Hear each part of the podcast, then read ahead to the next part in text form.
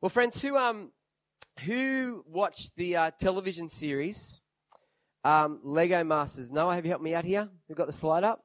First one, Lego Masters. Put it up for me. Who watched this?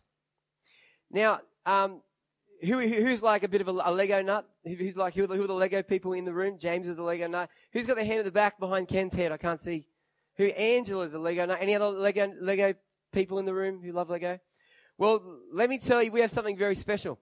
So they had the competition, and we had the final series, and we had these guys come as uh, runners up. And we're very blessed this morning to have one of the runners up of Lego Masters here today. Here he comes, Mark Tudon. Here he comes. Lego Master. Is the joke, everybody. It's not really him if you, you don't know really what's going on. Here he is. Mark, what are we doing? Okay, okay, everyone. So, our Lego challenge today in the next 40 minutes is I need four teams, two people each. Now, if you don't volunteer, I'm going to come out there and volunteer you. Okay. So I saw Angie's hand. All right, Angie and Stephen Thompson. Yay! Our first team. Tony, are you volunteering or are you running away? Tony's running away. Okay. I need three more teams. All right. Oh, we have the underdog boys. All right, let's go. All right, we've got two teams. All right. Now I can't see because I've got light in my eyes. Are there any hands up? Oh, Diane. All right. Somebody to partner up with Diane. Oh, and Nikki. All right. Now one more team. Okay. All right, let's go. You've been volunteered. And Melody, you can join her.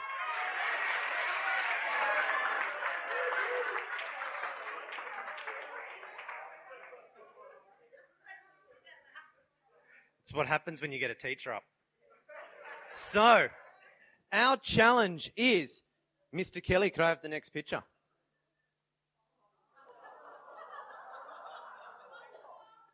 in the next 40 minutes, 30 minutes. You've got 30 minutes to choose one of the four tables and build the temple. Now, unlike Channel 9 Lego Masters, we don't have a brick room. So we've stolen children's Lego. I'm looking for three things. Snot. That's a Lego technical term. Studs not on top. Ah. The next thing, I'm looking for technical ability. So boys, I'm looking at you two, technical ability. And then the last thing is aesthetics. I want to see a temple with a story. All right. Now I can see bemused faces. Good luck. Your time starts now.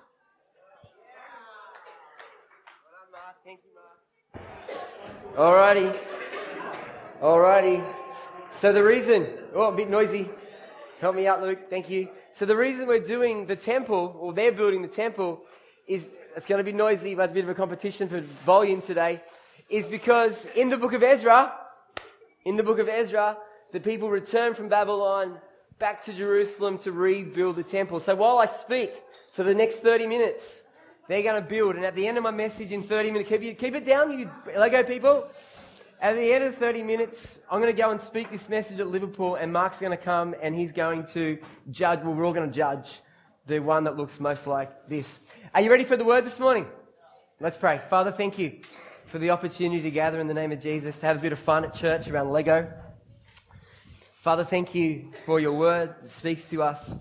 We thank you for the mission opportunities we have as a church. And Father, as I speak now, that you would guide me, that you would use these words for your purpose and glory. Father, have your way. Remind me what I prepared, and may this bring glory to your name in Jesus' name. Amen. Uh, Nikki and Diane, you have seats. Yeah, that's for you to sit on, yeah? You can sit down. if you want to sit down. And, and feel free to the people around to watch what you're doing and yell advice and say, that's not going to work. Um, help them around whatever you want. We're going to go for it. So the story goes that when I was a young man, I was a delight. A delight. Up to the age of about eight, I was a well behaved little kid until I hit year four at school. And then everything changed. Um, went into year four, and I had a teacher who, in hindsight, was struggling in her, in her personal life, um, wasn't a strong teacher, um, and as a result, our, our class ran amok. We ran amok in that year four classroom. I got sent to the principal's office three times that year. I know. And during um, parent teacher nights, my mum would get it, cop it from about her son Nathan Ratbag. And then mum would come home and I would cop it. And so I was, I was nine going into year four, and at the, at the end of the year, I was turning 10. And I was supposed to get a, a new BMX bike for my 10th birthday. And so mum dangled the carrot, and she said, If you change your behavior, you will get your bike.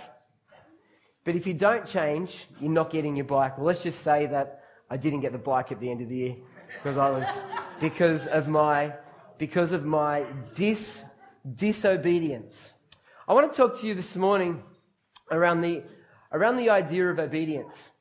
Turn to the people around you just for 30 seconds and say, when you, think of, when you think of the word obedience, what comes to mind? When you think of the word obedience, what comes to mind? Talk to the person next to you. Go. 10 seconds left. Alrighty, what have you got? What are your answers? When you think of obedience, what comes to mind? Who's got an answer? Martin. Dog training. Dog, who thought of dog training? Anyone? Just a few people. Anyone else? Angie's too busy concentrating on Lego. You got to listen to the message as well, Angela. Listen. So Abby, at the back, doing what you're told. Obedience. What else for obedience? Yes. Rules. Listening. Submission. Obligation. Someone else? Following. Nice to have you back, Tracy, by the way. Welcome back. Sorry? There's consequences for lack of obedience. The, um, this, this morning's message is entitled Take the Highway, and you may have seen this on Instagram, on Facebook. We're doing this new thing thanks to Andrew Lingley. During the week, we're, we're putting our sermon um, titles and grabbing people's attention up on Facebook and up on Instagram. Love you to share them with your friends. Just share them to your page so that people can find out about what we're doing. Take the highway. And, and, and when I talk about take the highway, what I'm really speaking about is taking God's way. God's way, the highway, or being obedient to God. Now, when people think about being obedient to God, I reckon lots of people have this idea of, oh dear, that's going to suck because God wants me to be boring. God wants Christians to be boring without any fun, and if you're obedient to God, that is what life will look like. Some people think God's got all these rules that He wants me to follow, and by doing it, my, my, my life is going to be plain and not much fun if I'm obedient to Him. But, but what I want to say this morning is that's the exact opposite of being obedient to God. For the reality is, when you're obedient to God, it sets you up for so many options and things in life so that you will thrive. I wrote down some thoughts here. When you're obedient to God, it gives you an opportunity to be part of God's story for, for, for the world, God's mission for humanity. You get to be part of His mission. If you choose to be obedient, you have the opportunity to influence people, and not only people, but generations that follow you. When you're obedient to, obedient to God, you walk into the life in, in abundance that, that Jesus has for, for, for you, John 10 10. When you are obedient to God, it removes shame, it removes, it removes guilt because you're not sinning. When you're obedient to God, you learn, you grow, and you fulfill the calling God has for your life. And by doing that, that is just, that is just a wonderful thing. Friends, obedience is best. Obedience to God is the best way to live. I was a high school teacher for nine years, started in 2000 at a school called Horrid High School. And I taught lots of year 7, 8, 9, 10, all the way to through year 12. And some of those classes were an absolute dream to teach. And some of the other classes were an absolute nightmare. And you know what the difference was? The obedience of the children. The classes that were wonderful to teach were kids where they came, they wanted to learn. And, and, and when I gave them instructions, they, they obeyed it. And as a result, can you ever do that a bit quieter? Who's that? Is that Angela? Angela, a bit quieter. Shh, shh. It's all right, I'm only joking. Um, what was I saying? So these uh, kids would come to class and we would play guitar, and I'd teach them how to play guitar, and we, I was a music teacher, and we'd set the keyboards up, and we'd learn how to play Beethoven, Beethoven's riffs, all this stuff, and then the kids would compose their own music, then they'd perform it to the class, and it was fun. We had great times. But then there were these other, these other classes, and there was this, this, this, this one class, 8 4, that I had one year, and they were just a nightmare. And let me just say, I tried to teach them, and I use the word tried because I failed miserably. I tried, but these kids, 80% of the time, I was just correcting their behavior. And as a result, because of their disobedience, they didn't get guitar work. They didn't get keyboard work because I couldn't trust them. They'd break, they'd break the guitars. They'd wreck the keyboards. They didn't do that. They didn't compose, they didn't perform. You know what they did every lesson? They simply wrote off the board because that was the only thing I could get them to do that was safe in the classroom where, where I could sort of trust them. And they didn't even do that properly. See, when you're obedient, it sets you up for success. When you're disobedient, it wrecks it. You, you, you are missing out on opportunities of life. This morning, I want to take you to Ezra chapter 1 and chapter 2. There's lots of distractions this morning. How are we going listening? Is this working or not working? Yeah, working. It's working. Good on you, Mel. Stay in there. You're a part of it. Hang in there, you guys. It's going to be good. This morning, I want to take you to Ezra chapter 1 and chapter 2, where we were at last week. And I want to give you a bit of context. The context is this we're about 500 years before Jesus. God's people are exiled in Babylon, in Babylon, which is modern day Iran, Iraq. They have been there for 70 years, and there is no way out for them. They are trapped.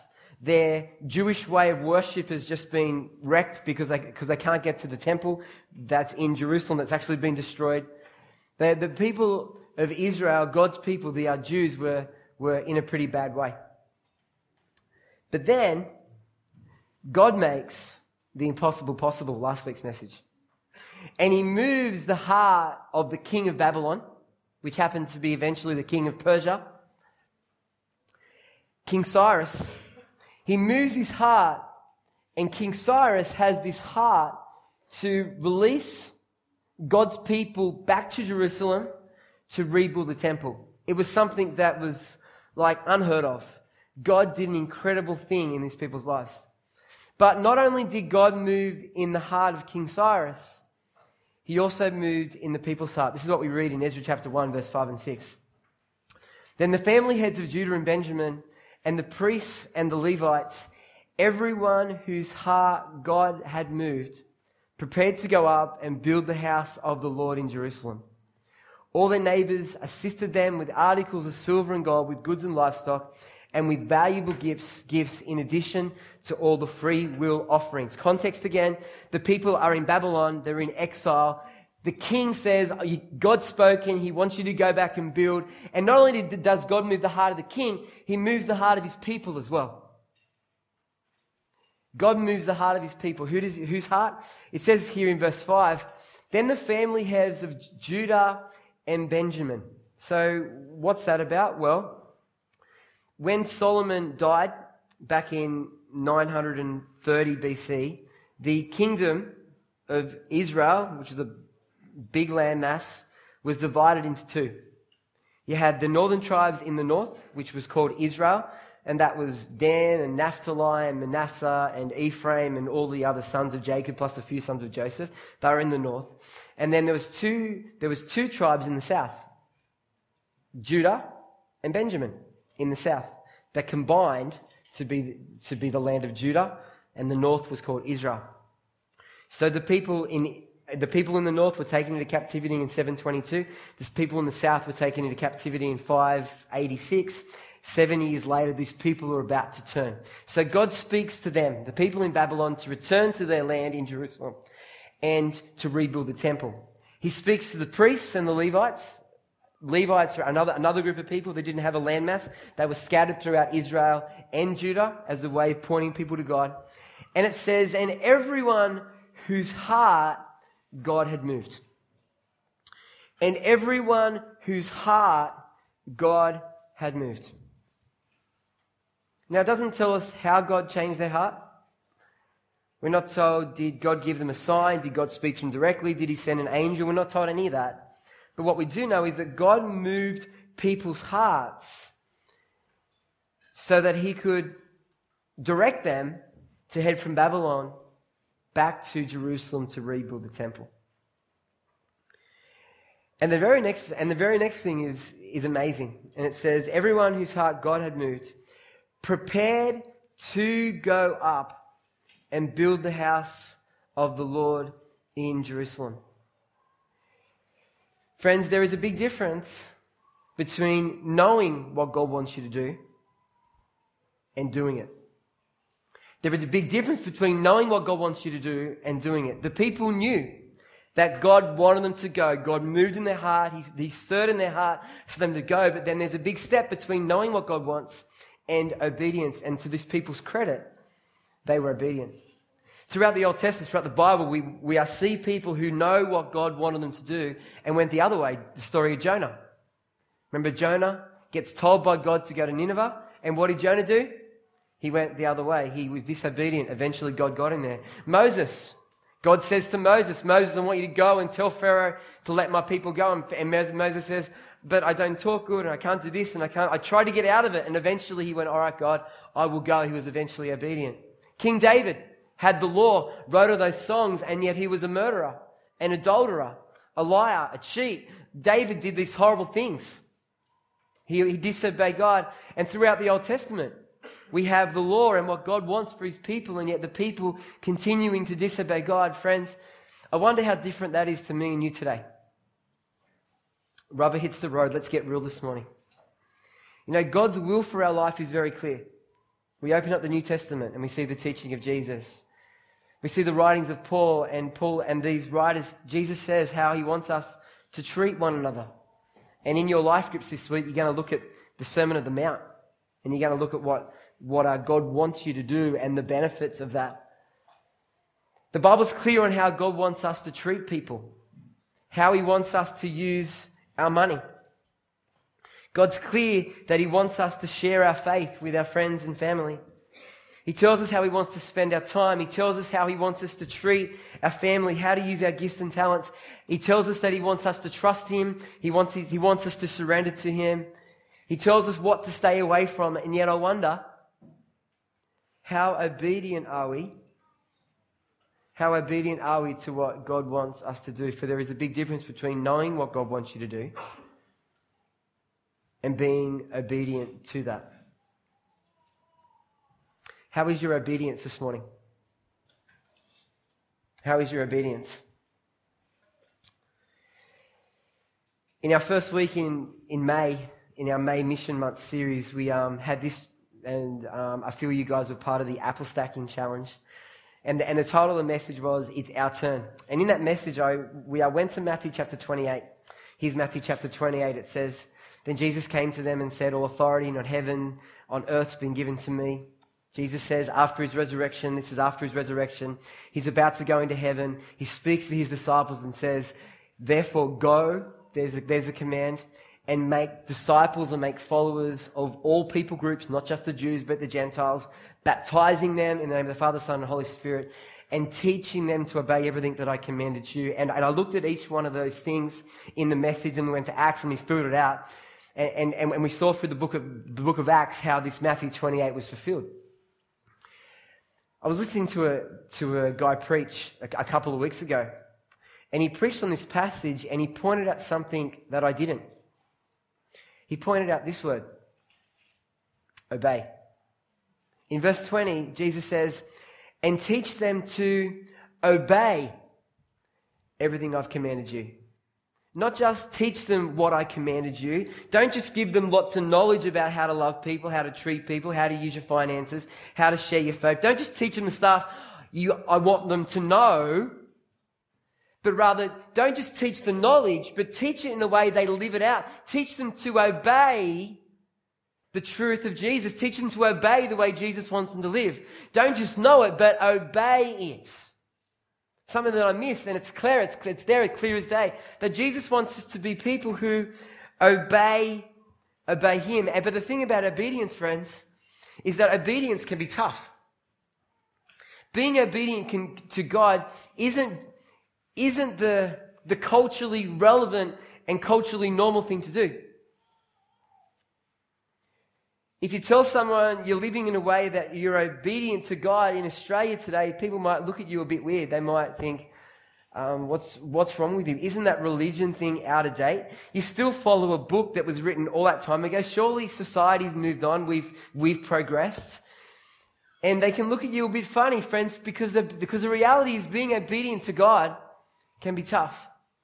And in the book of Ezra, we see these people choosing to be obedient to God but because of their obedience, they went through a tough season. Here are some of the things that was tough for them. Number one was this they were going into the unknown.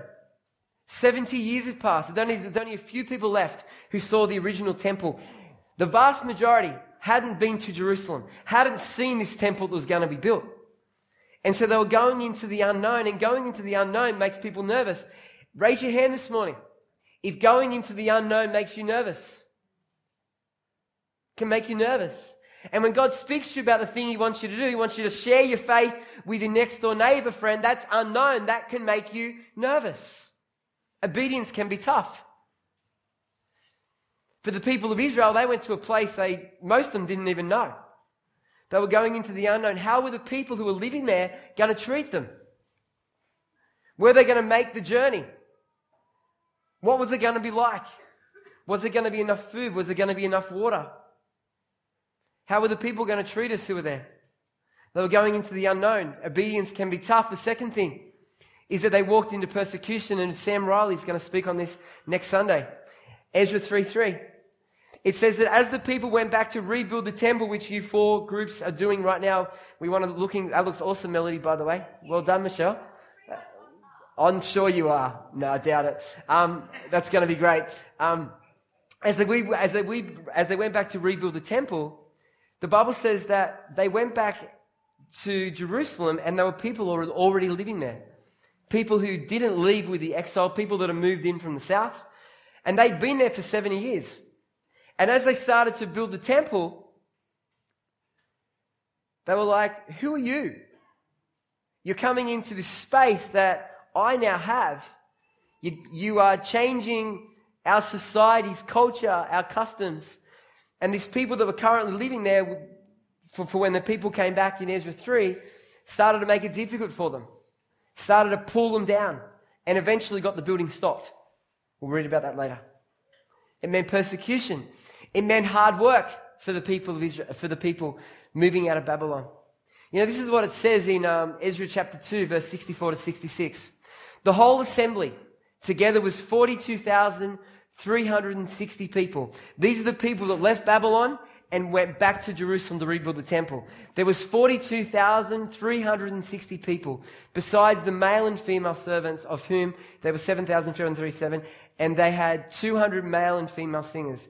They had 700, 736 horses, they had mules, 245, 435 camels, and their donkeys were 6,720.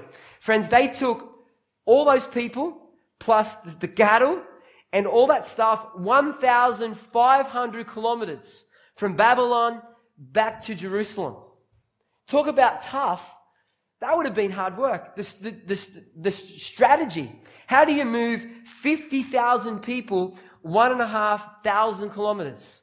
We just jump on a plane, don't we? Get a bus, get a train. They were on foot.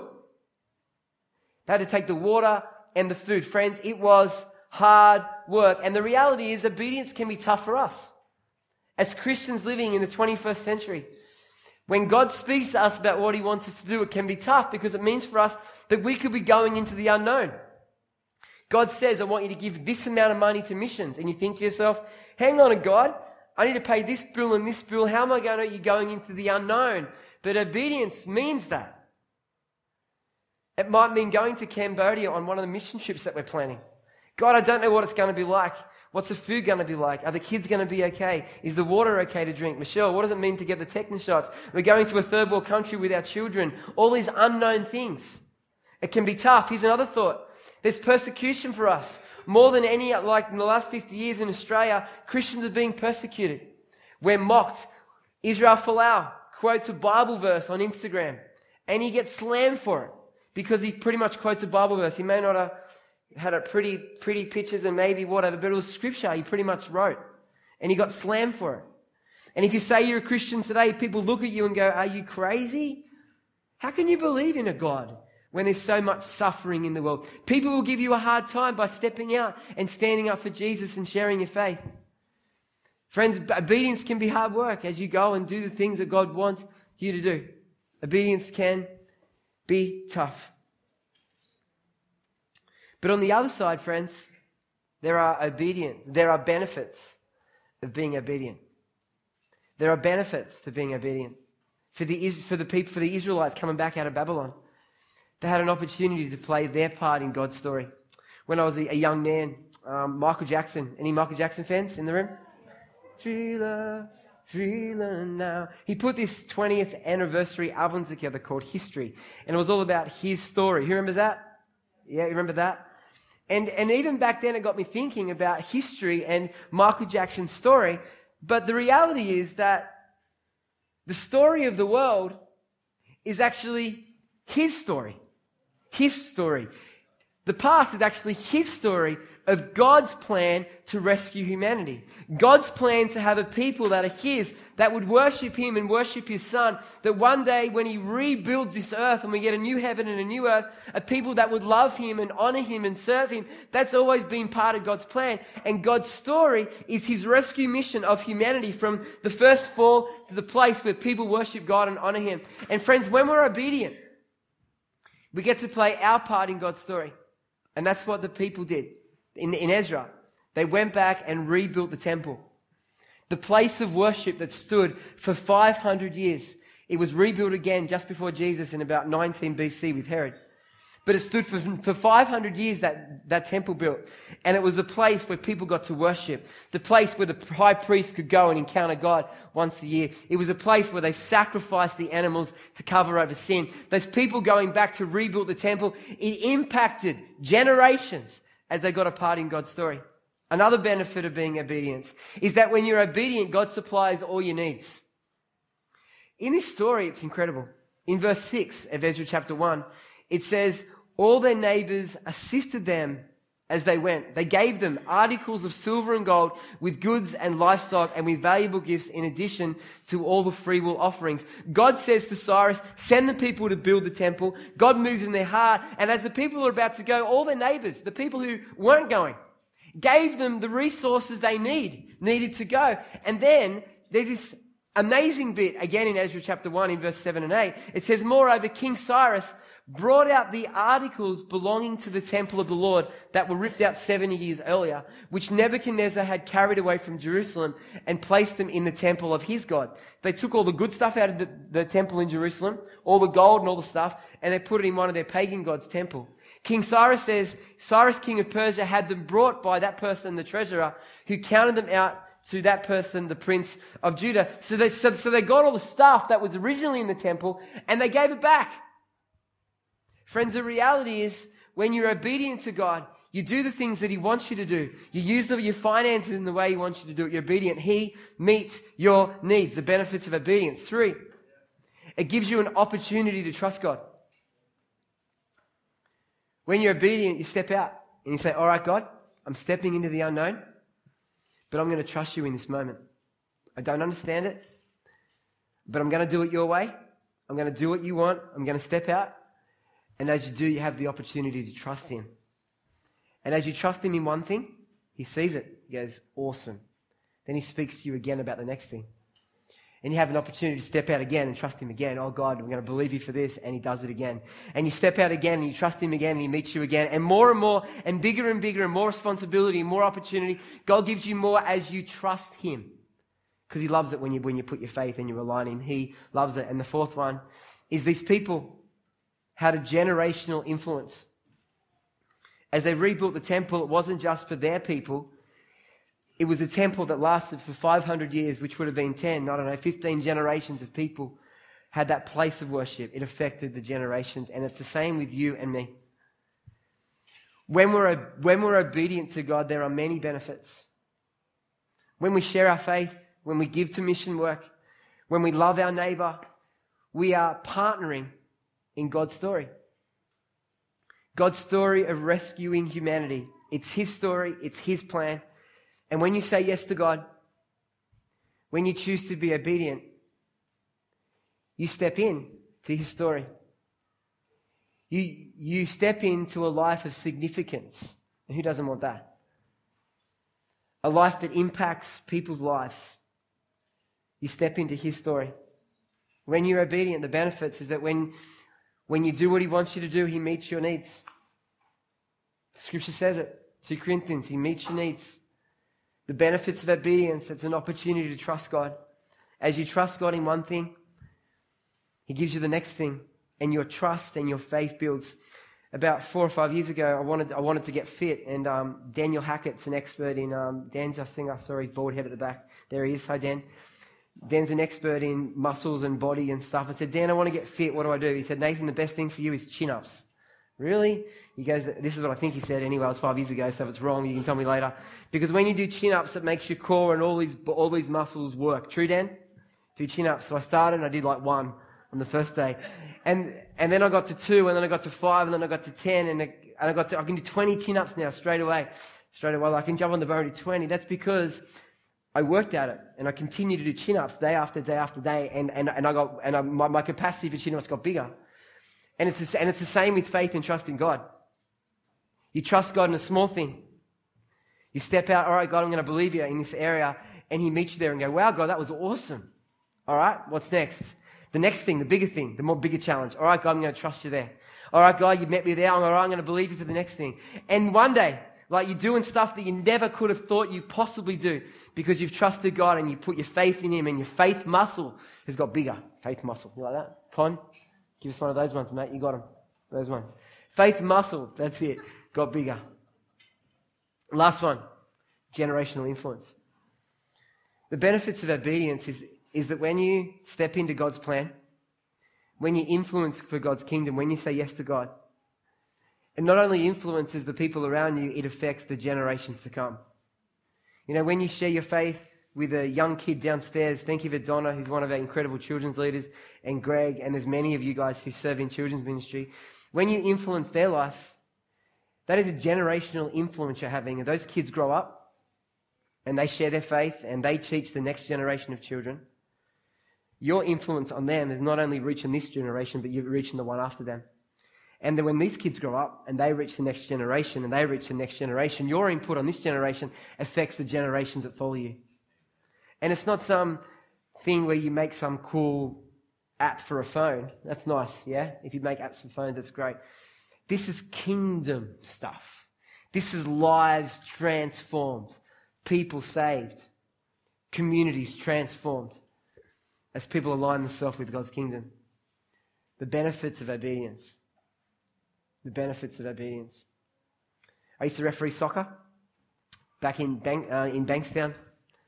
And the times when I refereed soccer and the people wanted to play, and they wanted to play soccer, and you blow off your fouls and stuff, but they actually wanted to play the game and score and have a great time. And those games to referee were an absolute joy because they obeyed the rules. And when they obeyed the rules, everyone enjoyed it. But there were other games where one team had a problem with the other team and they went to start hack. And they went in like these with studs up, and your referee had to pull out yellow cards and send people off with red cards and, the, and, and they'd get tripped. And rather than get angry at the person that tripped them, they'd go, referee! They would yell at me because someone tripped them. And I'd say to them, why are you yelling at me for? I didn't trip you. You're the person that, the person that tripped you. Like, why are you yelling at me for? And so the more they did that, the, the game got worse, and people didn't enjoy the game because they were, they were too concerned about getting hacked and having to go to work on Monday rather than enjoying the game. And because when people break the rules in a soccer game, it wrecks it. When people break the rules of life, you're setting yourself up for shame, for guilt, for hurt. But when you're obedient to God, When you're obedient to God, the shame, the guilt, that disappears because you don't walk in sin. When you're obedient to God, you have a generational influence. When you're obedient to God, God meets your needs. When you're obedient to God, you have an opportunity to trust Him. When you're obedient to God, you have the opportunity to play your part in God's story.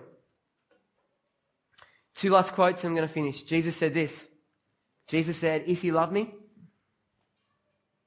you will obey me, you will keep my commands. Jesus says, If you love me, anyone who love Jesus, Jesus says of you, you will keep my commands. He expects obedience. In the 1950s, there was a guy named Brother Andrew who used to smuggle Bibles into Eastern Europe. And this is what he writes in his book. He says this Whenever, wherever, however you want me, I'll go. Talking, this is like a prayer to God. And I'll begin this very minute.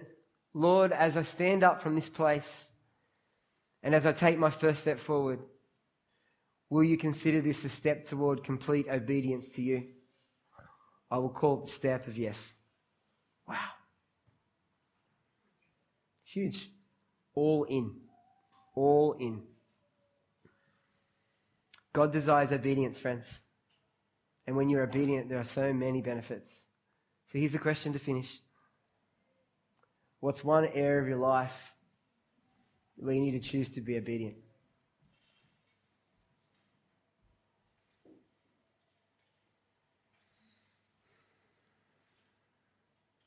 Is it around the giving? Is it your tithe? To the regular giving of the church? Is it mission giving for this month? We still need to raise another 14,000. If that's, is, is, is that what God's calling you to be obedient in? Is it inviting someone to Alpha? Inviting someone to a church service? Inviting someone to your life group? Is it loving someone who you know needs love? Is it forgiving someone who you know God wants you to forgive? Is it sharing your faith with someone you know Jesus wants you to share your faith with?